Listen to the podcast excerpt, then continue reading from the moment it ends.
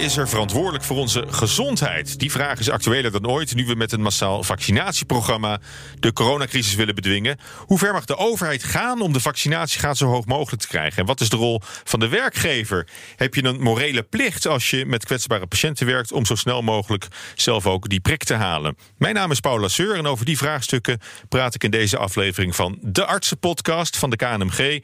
Dat is de podcast waarin we praten over actuele zaken die het artsenvak raken. Deze uitzending doe ik dat met Maartje Schermer, hoogleraar filosofie van de geneeskunde aan het Erasmus MC en voorzitter van de vaste commissie Ethiek en Recht van de Gezondheidsraad. Welkom. Dankjewel. Leuk dat je er bent. En Roland Pierik is hier. Hij is rechtsfilosoof aan de Universiteit van Amsterdam en ook lid van de Gezondheidsraad. Welkom. Dus jullie zijn collega's in die Gezondheidsraad. Ja, we zitten niet bij elkaar in de commissie. Heel af en toe zijn we even samen, maar vaak zitten we in verschillende commissies. Oh, dus, dus de paden kruisen elkaar wel eens vaker Ja, dan ja, ja, hier zeker. in, de- in Zeker, de zeker, studio zeker, eh, ja. vandaag. Nou, goed dat jullie er zijn. Eh, ik eh, leg om te beginnen een grote filosofische vraag op tafel. Ben je zelf verantwoordelijk voor je gezondheid of is de overheid dat ook een beetje? Kijk jou eerst aan, eh, maar. Ja, je zegt het al heel mooi, ook een beetje. Ik denk dat, dat een, een tweede, tweedeling tussen zelf of overheid... dat dat absoluut niet zou kloppen. Je bent zelf tot op zekere hoogte verantwoordelijk voor je gezondheid... Mhm. voor zover je daar door gedrag rechtstreeks eh, ja, iets, iets aan kan, eh, kan doen. Mhm. Maar ook de overheid is natuurlijk ook grondwettelijk verantwoordelijk... voor onze volksgezondheid en voor het aanbieden van goede zorg... en voor het in stand houden ook van een omgeving... waarin je gezond kan zijn en kan leven. Denk Dus dat, dat, is een, een gedeelde verantwoordelijkheid? Zeker een gedeelde verantwoordelijkheid, ja. Maar op een, op, een ander, op een ander niveau, denk Op ik. een ander niveau, ja. Ik denk En- dat het voor de, voor de overheid meer een, een praktische verantwoordelijkheid is. Om de dingen goed te regelen. Nou ja, het is ook een, in, in die zin, voor zover je een overheid een morele verantwoordelijkheid toe kan schrijven, eh, denk ik dat de, de overheid ook een morele verantwoordelijkheid heeft om eh, een goede, eh, goede overheid voor de burgers te zijn. Een zorgplicht heeft naar burgers toe. Dus ook de verplichting heeft om, om gezond gedrag bijvoorbeeld te faciliteren. Infrastructuur te creëren. Ik denk bijvoorbeeld ook aan, aan milieuregels, omgevings- arbeidshygiëneregels. Allemaal dingen om te zorgen dat, dat mensen ook de kans hebben om gezond te zijn. En wat mooi, nou, mooi is, wat bijzonder is, denk ik, in deze pandemie, is dat we meer dan voorheen met ons neus erop gedrukt worden dat we ook als burgers onderling Ja. nog een verantwoordelijkheid hebben. Ja. Ja. Ronald, eh, hoe, hoe, hoe zie jij die, die verdeling van verantwoordelijkheden tussen burgers eh, individueel en, en de overheid? Ik denk dat eh, de burgers zelf primair verantwoordelijk zijn voor hun gezondheid, maar dat de overheid wel inderdaad een faciliterende taak heeft om die burgers zo goed mogelijk te- die hun eigen plicht om de gezondheid te, te, in stand te houden, om, die, om dat te kunnen doen. Maar wat Maatje zegt, in de discussie van besmettelijke ziektes, waarbij mij mijn keuzes ook andere mensen kan betreffen, dan zou de, de, de, de verantwoordelijkheid van de overheid, wat mij betreft, een stuk verder gaan. Ja. Want dan gaat het niet alleen over jouw eigen gezondheid. Maar als jij door jouw gedrag andere mensen kunt schaden. dan zou de overheid een grotere taak krijgen. Ja, nou, voor, voor- we over de pandemie gaan praten, pro- pro- probeer ik eerst Ja, nog goed, het uitgangspunt te bepalen. En eh, dan is bijvoorbeeld ook het geval als je. Als je bijvoorbeeld eh, wil, wil roken als een schoorsteen, Ja, geen ja. zin hebt om, om dat pleziertje op te geven. Ja. En je, je, je kan daar erg van, van genieten. Ja. Ik, eh, ik moet er niet aan denken. Maar eh, er zijn veel mensen die daar plezier aan beleven. En die ook zeggen van nou, ik laat me dat niet afpakken. Nee. Ja, En dan heb je ook nog het meeroken. Dus dat is dan een beetje een. Ja, nou, het meeroken zou het alweer moeilijker een worden. Een zwakke Precies, precies. variant van. maar als je zou kunnen roken zonder meeroken. En je bent een volwassene en je wilt het echt doen. ja, de overheid zou kunnen proberen je ervan af Hmm. te helpen. Zou, zou ook allerlei programma's kunnen aanbieden om je ervan af te helpen. Maar als je het echt wilt roken. dan kan de overheid je dat niet verbieden, denk ik. Eh, maar eh, jij begon er al over, eh, eh, Roland. In, in het geval van het coronavirus is het weer wat anders dan, eh, dan wanneer je het hebt over roken of bijvoorbeeld eh, eh, obesitas of overgewicht. Ja, ja. Dat je daar actief Ja. als overheid iets zou- moeten doen. Misschien in, een, in een kwestie van een pandemie moet je wel meer verwachten van de overheid. Dat ze, Ja. dat ze meer optreden. Ja, maar ook bij de Of ook bij de individuele burger. Nou, ook, maar, nee, ook bij de kinderziektes die op dit moment redelijk onder controle zijn, wat daar die groepsbescherming goed, goed intact is. Maar daar heeft de overheid ook wel een taak. Als die groepsbescherming wordt ondermijnd, dan, dan vind ik dat de overheid verder mag gaan de- dan alleen eh, mogelijkheden aanbieden. Ik denk niet dat de overheid meteen mag verplichten om te, om te je vaccineren. bijvoorbeeld met, met kinderziekte, maar ook met, eh, met corona ben je ook een gevaar voor anderen. Precies, precies, een precies. precies ja, besmettelijkheid, ja, ja. En bij kinderen is dan nog weer complexer. Want die kinderen kunnen zelf niet de keuze maken om gevaccineerd te worden of niet. Dat moeten de ouders doen. Ja, daar daar heeft de overheid wel een taak, vind ik. Met name als die, die vaccinatie eh zodanig daalt. Wat we een paar jaar geleden bijna zagen gebeuren met mazelen. Dan vind ik dat de overheid wel allerlei maatregelen mag nemen om. eh, Ja. Ouders het moeilijker te maken om niet te vaccineren. Maar is er een kantpunt waar, waar je zegt, of zou kunnen zeggen: hier is de, de, het, het grote belang, de volksgezondheid van, van ons allen, eh, weegt zwaarder dan jouw individuele vrijheid om, eh, om niet te laten vaccineren? Ik vind dat dat punt echt, dat, dan moet het echt wel heel. Daar- daar zijn we nu wanho- niet. Daar zijn we nu absoluut niet. En dan Nee. moet het wel heel wanhopig zijn. En dan moet je ook heel goed gekeken hebben naar alle andere maatregelen. Eh, minder zware maatregelen, subsidiair noem je dat dan met Mhm. Ja, een moeilijk woord. Eh, dat het. Ja, Roland. eh, Roland weet dat. ja. Ja. Maar hè, dat je eerst kijkt van wat er, anders, eh, ja. wat er anders nog aan mogelijkheden is. En ook niet te snel zeggen dat er eh, hè, dat een risico te. ge- Over welk risico heb je het dan precies? Hoe groot zijn die Mhm. risico's nou? Over wat voor soort ziekte heb je het bijvoorbeeld ook? Is dat echt een ziekte die dodelijk is of een ziekte die alleen maar gewoon ziekte eh, oplevert? Dat maakt echt allemaal wel uit. Ja, maar goed, je, je zegt alternatieven. Hè? eh, Wat, wat kan er nog meer? Maar wat, wat, wat kan er nog meer? Ik krijg een beetje het idee dat vaccineren zo'n beetje de enige uitweg is. Je hebt het nu over, we hebben het nu over corona. Ja, nou Ja, ja, ja. me- mede. Ja. Ja. we komen daar wel. Ja, we Nee, komen daar zo, sowieso terecht Het natuurlijk. probleem is dat, dat dit een hele contextuele discussie is. Dus sommige ziektes zijn heel besmettelijk, andere zijn minder besmettelijk. Sommige zijn heel gevaarlijk, andere zijn minder gevaarlijk. Dus je moet echt heel erg Hmm. van geval tot geval kijken. Eh, en het is heel moeilijk om hier in algemene termen iets over te zeggen. Hmm. Nou ja, E- ik- Ebola dan. als, als we het even eh, over Ja. een wat exotische, extreme. Ja, ik weet, ziekte- nou, dat weet ik helemaal niet. Weet jij iets? Ebola is zo besmettelijk en zo dodelijk dat het zichzelf al heel snel dreigt uit te roeien. Wat op Ja. zich goed is. Ja. Ehm, Maar ja, ik, ik wil voor zo'n soort ziekte, als dat heel snel om zich heen grijpt. Je hebt een vaccin. Hè, dan gaan we er even vanuit dat je een vaccin hebt wat werkzaam is, wat veilig is. Eh, dan kan je je dat onder sommige omstandigheden misschien voorstellen. Tegelijkertijd Ja. denk ik nu bijvoorbeeld, en dat geldt bij de mazelen die Roland net noemde, maar ook straks in deze pandemie.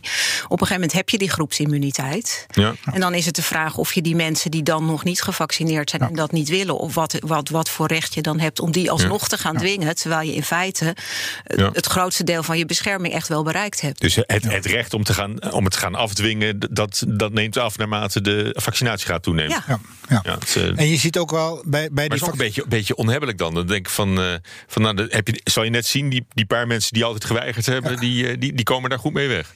Ja, maar het- uiteindelijk, bij, bij die mazelen, dat is wel een heel mooi voorbeeld, vind ik. Want daar, daar moet je dan 95% vaccinatiegraad hebben. En het maakt eigenlijk niet zoveel uit wie je daar nou voor vaccineert. Of dat nou inderdaad de, acht- de, de echt strenge tegenstanders zijn. Of de ouders die een beetje halfslag niet gevaccineerd hebben. En dan ben ik het wel met Maatje eens. Je kunt met hele niet verregaande maatregelen vaak nog heel eind komen. En de discussie over de mazelen heeft ook laten zien dat als dit weer een maatschappelijke discussie wordt. dat mensen dan toch veel meer over. mensen die vroeger vaccineren zomaar even links lieten liggen. toch gaan vaccineren. Dus als je daar een goede discussie over voert. en zelfs die discussie van die dreiging van een verplichting. die maakte al dat die vaccinatiegraad eigenlijk. terwijl die discussie bezig was, weer omhoog ging. Dus ik denk dat je. eh, je moet die maatregelen. maar, maar die is niet gelijkelijk eh, regionaal verdeeld dan, die vaccinatiegraad. Nee, Want dan heb je op de Bijbelbelt Ja. heb je misschien wel 50% Precies, precies, vaccinatiegraad. precies. Ja, het- en niet 95. Nee, maar eh, dat, dat wordt voor een gedeelte meegerekend in, in, in, in, die, in, die, in die grote mate. Hmm. Maar je, wat je dus wel kunt zien, dat je op de Bijbel soms kleinere uitbraken hebt. Maar grote uitbraken kun je nu niet krijgen, omdat we gemiddeld in Nederland echt wel goed Hmm. gevaccineerd zijn. Oké, maar nou heb je als overheid dus baat bij. En de doelstelling is om die vaccinatiegraad zo snel mogelijk, zo hoog mogelijk te krijgen. Kan je op weg naar dat doel niet toch al wat, eh, eh, ja, het, het, het al wat laten. Ja, ik, ik al wat moet, een, ik moet een heel klein beetje lachen, omdat ik denk, ja, de vaccinatiegraad nu is vooral afhankelijk van de levering van Ja. vaccins Mhm. en van het uitrollen van de logistiekzaak. dus ik denk denk in die zin, uh, wacht, nou, wacht nou toch ook maar eens gewoon een beetje af hoe, hoe die vaccinatiegraad uiteindelijk uitpakt. Hoe is de vaccinatiebereidheid op dit moment? die wisselt. Dat wordt bijgehouden door het RIVM eigenlijk in, in hun twee, drie wekelijkse metingen. die was voor december was hij nog ergens rond de 70 procent geloof ik. En zodra de eerste vaccins er waren op de markt en toegelaten, begon ook de vaccinatiegraad mm. of de bereidheid te stijgen. Dus die is behoorlijk hoog. Uh, ik denk ook dat je behalve dreigen met, een, met dwang zou kunnen beginnen dat, dat, met. Dat is nog helemaal niet aan de orde. Dat is totaal niet aan de orde, maar ook zou kunnen beginnen met, met mensen inderdaad wel aan te spreken op die morele verantwoordelijkheid. Die overigens door mensen die in de zorg. Ja, ik zie van die billboards staan nu uh, op, om de lantaarnpaal. Nou ja, maar je voor, ziet voor ook mensen in de, zorg, ja, in de zorg die voelen dat ook. Voor wie lijkt aan je test is het dan nog? Maar dat, dat, dat is een beetje. Eh, de, testen. We worden een testmaatschappij. Dat, ja, uh, dat hoor je dan ook wel. Nou, ik denk eigenlijk. Kijk, je moet er wel over nadenken wat je gaat doen als je die vaccinatiegraad niet haalt. Maar je kunt ook, door er te veel nu over te praten, kun je ook mensen de gordijnen injagen die dan vervolgens niet meer uitkomen. Dus volgens mij moeten we eerst eens even rustig afwachten. En ik denk op een gegeven moment dat heel veel mensen ook voor zichzelf wel graag weer ervan af willen en graag weer norma het normale leven willen hebben. En dat heel veel mensen ook wel iemand kennen die heel kwetsbaar is en het daarvoor willen gaan doen. Mm. Dus ik denk, we moeten er wel eens over praten, wel eens over nadenken. Maar we moeten ook niet die discussie laten domineren. Nou, we moeten nu vooral proberen om zoveel mogelijk die vaccins uit te rollen en te, en te, vaccineren, te gaan vaccineren vrijwillig. Uh, ik hoorde vanochtend. We hebben onze handen er al vol als we alleen alle vrijwillige uh, nou ja, daarom, vaccinaties daarom, bedienen. Ja, daarom, daarom, ja. En we hebben 60 of 70 procent nodig, afhankelijk van welke nieuwe varianten er gaan komen. Hmm. En ik, ik zou heel erg verbaasd zijn als we die 60 of 70 procent niet zouden halen in de vaccinatiegraad. Dat, geloof ik, dat, dat geloof ik wel. Maar dan nog, toch nog even terug naar de principiële vraag. hè? Waar, uh, waar, waar stopt dwingen en begint aandringen? Hè? Of dringen? Ja. Uh, dringen mag wel, dwingen uh, mag niet. Ja, als je het heel eventjes kort door de bocht. Ja, nee, maar, maar dwang is, in de zin... is er een grijs gebied of is er echt een duidelijk... Het is een, nee, het is, ik, ik, denk dat dat een glijdende schaal is. Waarbij dwang is iets bij iemand doen waar die totaal hmm. geen enkele mogelijkheid heeft om zich daartegen te verweren terwijl je dat niet wil. dus dan moet je echt denken aan iemand vastgrijpen met dwangbuis, ja, dwangbuis, dwangopnames in de psychiatrie, dat soort zaken. Nou, daar is sowieso geen sprake van. Dat is wettelijk in Nederland ook helemaal niet mogelijk om dat te doen. Uh, maar daarna komt drang en dat is een heel groot gebied eigenlijk van sterk aandringen, iemand heel erg onder druk zetten, tot iemand een klein beetje onder druk zetten, uh, uh, of, of gewoon verleiden bijvoorbeeld. Je kan ook zeggen, nou, je krijgt nudging. Nudging, ja, bijvoorbeeld. Nou, nudging is ook gewoon het, het wat makkelijker maken. Als je, als je op je werk uh, binnenkomt en er staan daar mensen klaar om jou te vaccineren, zal je het allicht iets sneller doen dan dat je ergens. Dat zie je al met die handontsmettingspompjes. die, Precies, als je bij de deur staan, dan gebruikt iedereen dat. Precies. Zelf hoeft er ook niet bij. Een heel glijdende schaal eigenlijk. Nou ja, goed, maar er zijn, meer, er zijn natuurlijk meer manieren om, om af te dwingen dat mensen wel graag een vaccinatie willen hebben. Bijvoorbeeld zoals in Israël met het, met het groene paspoort. of wat is het, die badge die je dan kan krijgen. Je kan bijvoorbeeld de, de werknemersrelatie kan onder druk komen te staan. Dat, mhm. van, van, je mag wel weigeren, maar dan mag je uiteindelijk ook ontslagen worden. Of, of overgeplaatst naar een andere afdeling, wat je niet wil. Dus dat zijn allemaal vormen van, van, van ik zou toch zachte dwang willen noemen. Of, of bijna chantage. Dat, ik dat, vind dat, dat, ik vind dat lastig hoor. Omdat ik vind dat dat te snel geframed wordt in termen van drang en dwang. Uh, terwijl je ook kan zeggen: kijk, op dit moment mogen we enorm veel dingen niet. Ja. Onze vrijheid wordt enorm ingeperkt. Uh, meer dan ooit, dan wij denk ik allemaal ooit in ons leven hebben meegemaakt van wat er allemaal niet mag. dus als er straks een appje is waarmee je kan laten zien: kijk eens, ik heb het al gehad, of, of ik ben gevaccineerd. Maar die vrijheid wordt ingeperkt omdat ik potentieel een gevaar voor anderen ben en een gevaar voor de volksgezondheid. Op het moment dat ik gevaccineerd ben, ben ik geen gevaar meer. Er even vanuitgaande dat ook de transmissie wordt, uh, wordt gestopt hè, door vaccinatie. Dan is er geen grond meer om die vrijheid af te nemen. Dus ik denk ook dat het heel moeilijk wordt om mensen die gevaccineerd zijn eindeloos te blijven onderwerpen aan allerlei vrijheidsbeperkingen. Terwijl de grond daarvoor eigenlijk is weggevallen. Maar, maar dat gaat pas spelen als er voldoende vaccins beschikbaar zijn. En als de beperking komt doordat er mensen bewust niet meer vaccineren. Maar dat, maakt, dat maakt de hele discussie natuurlijk een beetje lastig. Dat we aan de ene kant het hele principiële verhaal hebben. Van hoe, waar, waar houdt de individuele vrijheid op? En waar begint de overheidsverplichting uh, om je te laten vaccineren? En van zijn er überhaupt wel genoeg uh, doses beschikbaar om, om dat op korte termijn uit te We gaan er zo over verder praten. Want we gaan, en dat doe ik met Maartje Schermer en Roland Pierik. En dan hebben we het onder meer over de rol van de werkgever En wat een, wat een ziekenhuis bijvoorbeeld moet doen als een deel van het personeel zich niet wil laten inenten. Hebben we ook bij de, bij de Mexicaanse griep hebben we dat gezien. Dat is toen een beetje nogal doorge, doorgedrukt eigenlijk, die vaccinatie. ja, dwang op dat moment. Maar we gaan nu eerst bellen met Peter Lemaire, de tuchtrechter. Dag Peter. Ja, hallo. Je hebt al even meegeluisterd, het laatste stukje. Uh, jij neemt het stokje over van Jeroen Recour, die we in eerdere afleveringen hoorden van deze podcast als uh, tuchtrechter. Jeroen heeft een nieuwe baan, maar uh, jij gaat voortaan in deze uitzendingen zaken uit het medisch tuchtrecht met ons bespreken. Ja, dat klopt, dat ga ik doen. Oké, en um, deze, nou, je, je maiden speech dan in, in deze podcast. Welke tuchtrechtzaak heb je voor ons opgeduikeld? Ik heb er een uh, uitgekozen uit de verloskundige praktijk. Hè, want uh, dat conflict van rechten en plichten, dat, uh, zie je heel veel in, in het recht, mm. in de rechtspraak en in de medische wereld, maar vooral ook bij verloskundigen. Want die uh, hebben zelf protocollen hoe je op een verantwoorde manier uh, zwangere vrouwen kunt helpen en kinderen ter wereld kunnen, kunt brengen. Ja. Maar uh, veel vrouwen die zwanger zijn, die hebben eigen wensen over het verloop van hun zwangerschap en de controle erop of geen controle erop. En uh, of ze thuis willen bevallen of in het ziekenhuis. En soms gaat dat in tegen de richtlijnen van de verloskundige. Oké, en ja, zo'n zo geval had je, had je nu uh, bij de hand. Uh, er was een, een, een, zwangere vrouw en die, die wilde eigenlijk op een andere manier bevallen, wellicht dan de verloskundige voor ogen had? Ja, ja, dat klopt. Het was een, een, een vrouw die zwanger was van een tweeling en er was sprake van een stuitligging.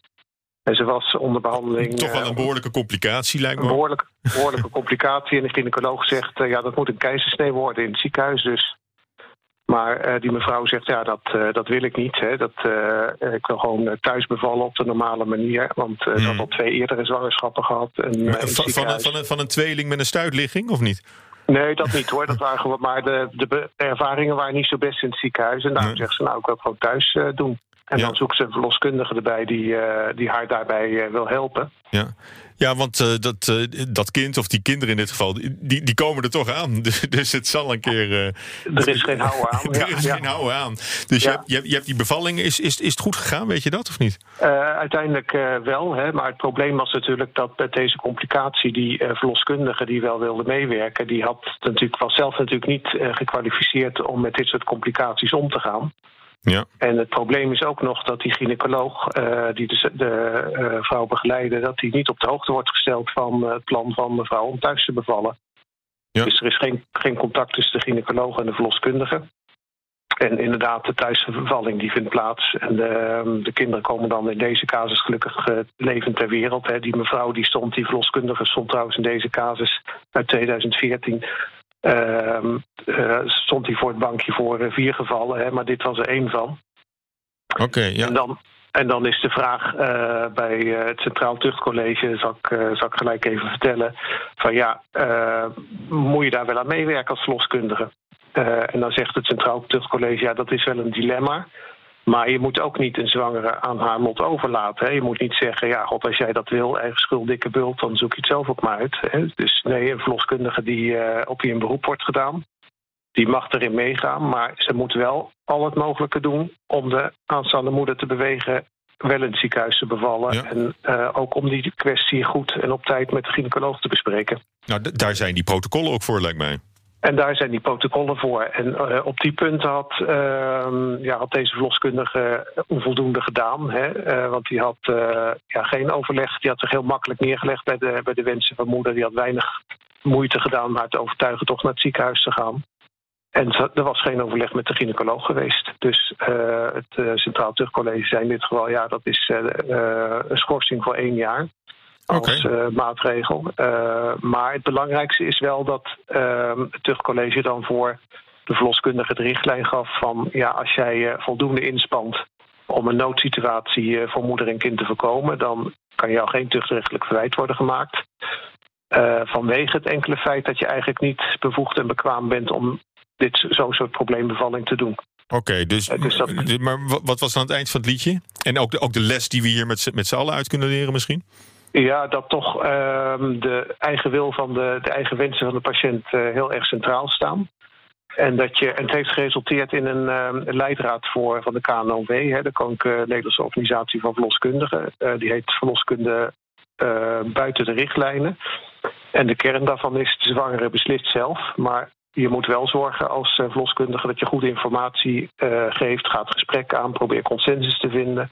Geef geen waardeoordelen hou de deur open, hè, dat die zwangere altijd mm. welkom blijft en uh, ja, zich niet vervreemdt van de praktijk en op de eentje op zichzelf staat. Ja. En goed, uh, de ja. verloskundige is niet verantwoordelijk voor de uiteindelijke uitkomst. Als jij als patiënt bewust kiest voor een bepaald risico, ook al gaat het over je kind, dan uh, zijn de consequenties, daar kies je dan bewust voor. Maar je moet het wel weten. Dankjewel, Peter Lemaire. En de volgende aflevering horen we je graag weer met de nieuwe zaak uit het tuchtrecht. Ik praat verder met Maartje Schermer. Zij is hoogleraar filosofie van de geneeskunde aan het Erasmus MC... en voorzitter van de vaste commissie Ethiek en Recht van de Gezondheidsraad. En Roland Pierik. Hij is rechtsfilosoof aan de Universiteit van Amsterdam... en ook lid van de Gezondheidsraad. Ja, Maartje, jij stond nou ja, ook ik, te, te ik, knikken. Ik sta ook te knikken. Het is inderdaad een bekende zaak... die, die precies heel veel van dit soort uh, de dingen op scherp stelt. Ik, ik denk dat nog als toevoeging op wat gezegd werd... het gaat om de wil van de patiënt... maar het gaat ook nog eens om die lichamelijke integriteit. En dat vind ik ook echt wel Mm. heel belangrijk. En, en dat, is- dat is misschien ook wel het, het, het, eh, het bruggetje met... Het is misschien met ook een het brugje met dit, maar ik vind dat toch nog, nog, nog een stapje verder dan wat je wil. Is Mm. gewoon dat jouw lichaam van jou is en onschendbaar is en dat je daar niet aan mag komen. Ja, ja nee, dat is een, een duidelijk verhaal. We, we hadden het eh, eh, over de rol van, eh, van de overheid. Ehm, ook, ook in, in hoeverre die kunnen, kunnen dwingen of, Ja. of, of verplichten. Ja. Ehm, ik, ik, ik denk dat we gewoon weer teruggaan naar de, naar de coronadiscussie en het, het Nou, ik- vaccinatie. Of, of wil je Als nog je, iets het goed, zeggen als je het goed vindt, zou ik misschien even een parallel willen maken naar de discussie over de vaccinatie, de vaccinatie tegen mazelen. Toen die vaccinatiegraad zo omlaag ging, toen eh, zag je dat op een gegeven moment ook de, de staatssecretaris wel bereid was om eventueel verdergaande maatregelen te, voor te stellen. Maar dan zou het gaan over dat kinderen die niet gevaccineerd zijn geen toegang meer krijgen tot de kinderopvang. En dat zou dan een manier zijn om ouders, eh, ouders dwingen. te dwingen. Ja. Maar dat, dat was eigenlijk wel een hele charmante manier om dat te doen. Want eh, niemand is verplicht om naar de kinderopvang te gaan. Er is ook geen plicht. Het is, er is wel een schoolplicht, maar geen kinderopvangplicht. Mhm. Dus je kunt zeggen van op deze manier kun je ouders. Je ontneemt dan eigenlijk iets wat ze zelf graag willen, namelijk gebruik maken van de kinderopvang. En dat zou een manier. Het is geen nudge meer, want het is echt een beperking van, van, van Mhm. Ja. keuzes van ouders. Maar daarmee kun je wel zeggen van ja, in die kinderopvang, daar zou de besmetting heel snel plaatsvinden. Dus het is ook voorstelbaar dat Ja. je daar dan die maatregelen op richt. En je kunt zeggen, want daarmee kun je op een indirecte manier die ouders toch dringen, dwingen, ja, hoe je het ook wilt noemen, Mhm. in die richting van vaccinatie. En daarmee krijg je dus eigenlijk dat die ouders die eh, een beetje halfslachtig hebben besloten om niet te vaccineren, die gaan dan toch vaccineren. Ja. Die ouders die echt niet willen, die halen hun kind uit de kinderopvang. Ja. Dus niemand wordt echt gedwongen om te vaccineren. En uiteindelijk je- niemand, niemand wordt gedwongen, maar het is natuurlijk wel een enorme schijnvrijheid die je dan overhoudt Ja, als ouder. als, als, het, als het betekent dat je kind niet meer naar de crash kan, maar- dan stort je hele balans eh, in Maar ja, elkaar. ja, maar dat is dan een keuze die je maakt. Kijk, als jij, als jij het zo belangrijk vindt dat je kind niet gevaccineerd is. en als wij als samenleving vinden dat vaccineren toch belangrijk is. en als die vaccinatie gaat zodanig daalt dat die ziektes weer uit kunnen breken. dan, kun je dat, dan, dan zou dit de minst vergaande maatregel zijn. Eh, Veel minder vergaand dan waar we het net over hadden: kinderen Ja. vastpakken. En, Maar en- omdat, je- omdat je hier ook het voorbeeld hebt van, van zo'n crash, dat is een, een beperkte ruimte. Dat is alleen voor die situatie. Is dat, eh, kan je dat heel precies dat is eh, wel een fine-tunen? beetje waar we nu met de coronacrisis ook de discussie over hebben. Mm. Over vaccinatiebewijzen of over testbewijzen. Wat ook een heel Ja, mooi dat- eh, dat- dat- dat- als je, lichter als je middel werkt is.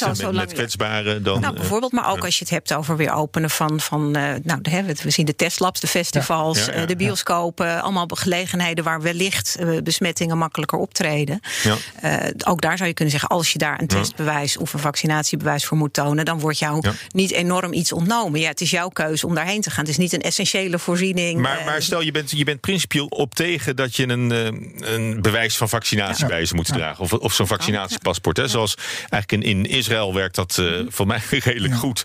Dat, dat ze nu die, die, zo'n zo'n groene button hebben of zo. Of een groene eh, vaccinatiepaspoort. En daarmee kunnen mensen weer naar, naar restaurants en, en weer naar, naar, naar eh, Nou, er is dus een groot verschil van waar kan je dan wel en niet meer heen. hè? Mag je niet meer de straat op zonder zo'n ding? Want, dan, ga is, je dan, gaat het niet meer over een crash. Dan gaat het Dan echt gaat over, ja, over het openbare het daarover? leven. Maar gaat het over het hele openbare leven? Gaat het er bijvoorbeeld om dat je niet meer naar school zou kunnen, niet meer naar de zorg zou kunnen? Dat zijn allemaal dingen waarvan wij dat zeggen is wel nee. de angst natuurlijk. Daar wil je natuurlijk gewoon wel hè, voor de Ja. zorg. Je gaat niet een patiënt weigeren omdat hij niet gevaccineerd is. Dat zou de wereld op zijn kop zijn. Uh, maar als je het hebt over een eenmalig festival, dat is nou niet echt dat je zegt, nou dat is zo essentieel, dat mag je, dat, dat, daar moet je toegang toe hebben. Een beetje een, een uh, verkleinde versie van, uh, van overheid en burgers, kun je zeggen, zijn ziekenhuizen met hun medewerkers. Ja. En, en dan is daar ook de vraag van wat kan een ziekenhuis van zijn personeel vragen dat iedereen zich laat inenten? Vragen kan altijd. Vragen kan altijd. De vraag is even wat, mensen, wat het ziekenhuis mag doen als iemand niet wil vaccineren. Nou, het, in het arbeidscontract staat dat je je werk zo goed mogelijk moet doen in de opdracht van, van je mhm. werkgever. Uh, als je werkt op een afdeling waarbij die vaccinatie van belang is ter bescherming van de mensen met wie je werkt. Mm Dat zijn heel veel afdelingen niet zo, maar een aantal afdelingen wel. Ja, als je dan toch weigert om te vaccineren en je kunt dan die rol niet vervullen, dan kan je werkgever, zou je dan moeten proberen op een andere plek neer te zetten, mhm. waar je niet, niet, niet kwetsbaar bent. Maar als die plek er niet is, kan die werkgever op een gegeven moment een ontslagprocedure mm. beginnen, omdat je gewoon je werk niet meer kunt doen. Ja. Maar goed, hoe, hoe, hoe serieus en kan je die vrijheid dan nog nemen? Als, als dit de consequentie is, als je je vrijheid uitoefent. Ja, maar eh, kijk, je kunt ook zeggen van... als ik uh, arts wil, chirurg wil worden, moet ik mijn diploma hebben. Mhm. En er zijn gewoon bij dit soort functies zijn er gewoon een aantal voorwaarden waar je moet doen. Als ik uh, taxichauffeur wil zijn, moet ik een rijbewijs hebben. Nou, zo geldt misschien ook wel. Als jij werkt met heel kwetsbare mensen en er zijn vaccins beschikbaar die veilig en mhm. effectief zijn, dan kan van jou verwacht worden, net zoals bij die taxichauffeur een rijwijs verwacht kan worden, kan van jou verwacht worden dat je je gaat vaccineren. Omdat het gewoon mhm. belang, van belang is voor een goede zorg voor die mensen. Ja. En als je dat niet maar wilt. Goed, het is wel een beetje de spelregels tijdens de wedstrijd veranderen. Omdat uh, die, die, je, je bent daar al in dienst en ineens doet zich zo'n pandemie voor. Ja, maar ja, ja, ja, ja inderdaad. Ja, dat, dat, ja, dat, en? Nou ja, goed, daar heb je niet in, in, eh, mee ingestemd van, van tevoren nou ja, dat, per se. Dat, is niet helemaal waar. Maar je hebt natuurlijk als, als arts, hè, maar eventjes mm. naar de artsen eten eh, te gaan. je belooft mm. gewoon om, om je in te zetten om ook het belang van je patiënten zo goed mogelijk te dienen. En daarom draag je ook handschoenen en een mondkapje mm. als je gaat opereren. En dan ligt dit in het verleng. Ik vind nog steeds wel een verschil. Ik weet niet of ik daar zwaarder aan hecht dan, dan Ronald, die lichamelijke integriteit. ik denk zolang je ook met beschermingsmiddelen uh, gewoon goed kan werken zonder een gevaar voor anderen te zijn, vind ik dat nog steeds ook een alternatief. Mhm. Eh, en nogmaals, eh, op het moment dat. Dus als, dus als, je een wit pak kan aantrekken met een masker, dan. Uh... Nou ja, kijk, dat wordt ook van je verwacht. Kijk, je kan ook zeggen, ik principieel bezwaar tegen een mondkapje. Ja, dan, dan houdt het wel een beetje op als je in de zorg werkt. Natuurlijk. Misschien heb ik nu, kan ik nu een, een, een spanning tussen ons ontdekken. Want dat is een vraag aan Maartje. Van, je zou kunnen zeggen van iemand die in het ziekenhuis werkt op zo'n afdeling, die moet of het vaccin nemen of die moet elke dag een test laten zien dat hij negatief is. Vind jij dat die, dat ziekenhuis de komende 20 jaar voor mij elke dag die test moet betalen? Of vind jij op een gegeven moment dat het mijn plicht is om die test te betalen als ik niet bereid ben om te vaccineren? Nou ja, ik denk niet dat we in een situatie blijven waarin dat dagelijks moet gebeuren. Ik denk dat je dan inderdaad moet zeggen van nou, dan, dan krijg je niet de keuze tussen vaccineren en hmm. dagelijks testen. Dan krijg je de keuze tussen vaccineren of naar een andere afdeling gaan. Ja. Uh, dat, dat kan je natuurlijk best zeggen. Uh, ik, ik ben eerlijk gezegd hier, hier nog wat banger bijna dan bij de maatschappij. Dat we op een gegeven moment wel heel erg hoge eisen gaan stellen aan hoe veilig het dan allemaal hmm. moet zijn. Ja. want we, we eisen nu ook geen griepvaccinatie. Terwijl we nou, ben benieuwd hoe de discussie daarover nu gevoerd gaat worden. nu we ons realiseren hoeveel mensen daaraan overleden zijn. Ja. Uh, maar je moet ook op een gegeven moment zeggen: van ja, natuurlijk een, een klein risico. Uh, dat hoort ook bij het leven. Nou, we, we begonnen over, uh, over gedeelde verantwoordelijkheid. hè, dit, dit gesprek hè, van de, de overheid en, en de burger hebben, hebben beide een, een, een, verantwoordelijkheid die, die er iets anders uitziet. Uh, want het, het, het, bereik is, is anders natuurlijk van die verantwoordelijkheid. Um, als je nou kijkt naar de werkgever-werknemerssituatie, dan lijkt die, die verantwoordelijkheid voor de, voor de werkgever wel groter te zijn dan die, dan die voor, de, voor de overheid is in een individueel geval. Nou ja, die, die is ook sowieso dubbel, want die is zowel naar de werknemer als naar de, naar de cliënten of de patiënten toe. Hm. Um, en in zekere zin liggen die verantwoordelijkheden van die werknemer en die werkgever in de zorg natuurlijk in elkaars verlengde. Namelijk die goede zorg voor die patiënt te waarborgen. Ja. ja. Ehm, dus ik weet niet of dat groter is. Daar dan... voor afgelegd. Of, of ja, daar dat, heb je, dat is toch echt je beroeps. Ik, ik, ja, in zekere zin vind ik het ook een beetje een hmm. hypothetische discussie. Omdat ik me afvraag hoeveel mensen die in de zorg werken. nou echt uiteindelijk gaan zeggen: nou, van, ik wil dat niet. Bij de Mexicaanse griep, en daar, daar, hadden we het heel kort al even over. Uh, wanneer was hij? Tien jaar geleden of zo? Ja, 20, jaar geleden? Weet niet, al, al, al eer, eerder deze jaar eeuw geleden, ja. hadden we die Mexicaanse griep. En, eh, en toen was, is, is er een vrij vlot eh, eh, vaccinatieprogramma uitgerold. En eigenlijk is dat ook vrij snel de kop ingedrukt. Want eh, het, het komt alleen hier steeds ter sprake, die Mexicaanse griep. Maar volgens mij weten heel veel mensen het al niet eens meer dat we daar eh, toen eh, mee te maken hadden. Maar achteraf hebben vrij veel, eh, eh, ik geloof vooral ver- verpleegkundigen, geklaagd dat ze zich wat onder druk gezet voelden. En voor ze, voor ze het wisten waren ze al gevaccineerd. Terwijl ze er eigenlijk wel even wat meer eh, bedenktijd voor hadden gewild. Of, eh, Ja, maar ik denk dat dat ook heel reëel is. Ik denk dat een deel van de, van de aarzeling bij mensen, want het is ook vaak, het zijn helemaal geen weigeraars. Het zijn gewoon mensen die zeggen: Nou, ik wil graag eerst even wat meer weten voordat als het ik me laat. hoeft, geen prik. Ja, of, en ik wil ook even weten wat krijg ik dan en hoe zit dat dan en wat is daarover bekend. Dat zijn hele reële vragen. En ik denk die moet je natuurlijk eerst beantwoorden. En je moet daar gewoon informatie over geven. Ik denk dat als dat eenmaal gebeurd is, vraag ik me af hoeveel mensen echt principieel weigeren eh, om, om, dat, eh, om dat te doen als je met kwetsbare patiënten werkt. Ja. En eh, hoe, hoe kun je dat meten? Van, van, van, tevoren, we, we hebben natuurlijk die, die enquêtes die al worden gehouden, RIVM, hè, over de vaccinatiebereidheid. Ja. Want wat, wat de komende maanden geldt natuurlijk, en, en daar, daar wilde ik eigenlijk mee, mee afronden, is hoe gaan we die gewenste vaccinatiegraad, 60, 70 procent, Roland, eh, hoe, gaan we die, hoe gaan we die bereiken? En, en zien jullie dat een beetje, een beetje voor je de komende tijd? Ik heb ik het idee hoop- dat jullie er niet zo zwaar aan tillen. Dat, of het, eh, Nou, eerlijk gezegd niet zo. Ja, ik, ik denk vooral voorlopig van eh, een beetje opschalen met dat inenten. En waar blijven die vaccins? En maar, maar dat, is gewoon omdat er een praktisch tekort Op is. dit aan, moment eh, is het volgens mij een praktisch tekort. En ik denk soms bijna van, nou, daardoor wordt het een schaars en gewild goed. Dus misschien wordt iedereen nu vanzelf wel zo van, ik wil ook Dus- een vaccin. De Nee, sfeer goed, wordt al meer in die, is- Het is jullie vak als, als filosofen, dus jullie hebben het erover. Maar eigenlijk, eh, eigenlijk hoor ik je zeggen van, eh, van la- laten we niet eh, voor het zover is al, al zo enorm Nee, over... ook, eh, ook niet, omdat ik denk, en dat heeft Roland eerder al genoemd... eh, dat speelde ook bij de, de casus van de zwangere vrouw. Als je mensen... Maar als je meteen in de drangstand en de dwingstand schiet, Mhm. eh, meteen mensen onder druk gaat zetten, dan krijg je tegenreactie. Dan krijg je alleen maar botsing en wrijving. En dan worden, gaan mensen Mhm. met de hakken in het zand. Ja. Ik denk dat je dat helemaal niet moet doen. Als je niet eerst geprobeerd hebt om mensen gewoon te overtuigen, te vragen wat hun bezwaren zijn, daarop in te gaan, et cetera. Dus uiteindelijk wordt, die hele vaccinatieweigeraar wordt helemaal niet zo'n grote issue. Nee, eh, we zagen eh, ook weer even terug naar die, die kindervaccinatie. Op een gegeven moment hadden we in de gaten dat die vaccinatie gaat afnam. Toen werd er meer tijd besteed in het consultatiebureau om gewoon met ouders te praten. Van wat is nu precies uw vraag? En ik snap dat het spannend is en dat, u, dat u twijfels heeft. Dat gesprek werd gewoon aangegaan, één op één. En toen werd het heel makkelijk. Toen, toen, toen, toen kon je die ouders heel goed overtuigen dat het goed is om te vaccineren.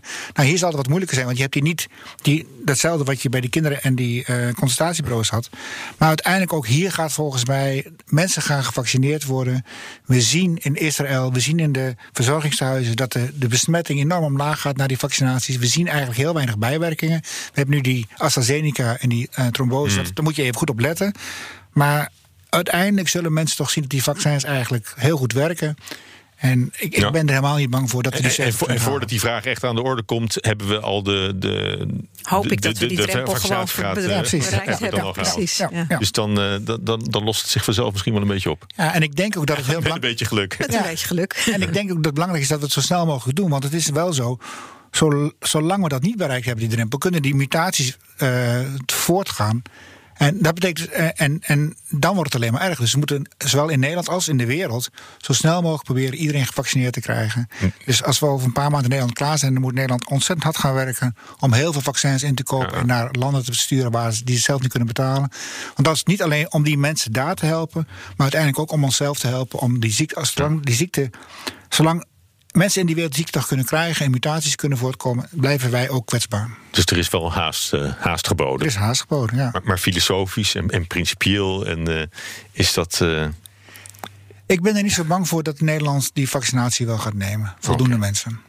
Ik, Ik- denk dat er ook best behoorlijk goed over gedelibereerd, gewikt en gewogen wordt. En eh, ik vind het ook heel goed dat dat in Nederland een, ook een openbare publieke discussie is. Dat mensen daar ook een zegje in kunnen. nou, dat hebben wij net ook eh, gedaan hè, het afgelopen half uur. Heel veel dank eh, daarvoor. Het was een leuk gesprek. Eh, Roland Pierink, rechtsfilosoof aan de Universiteit van Amsterdam en ook lid van de Gezondheidsraad.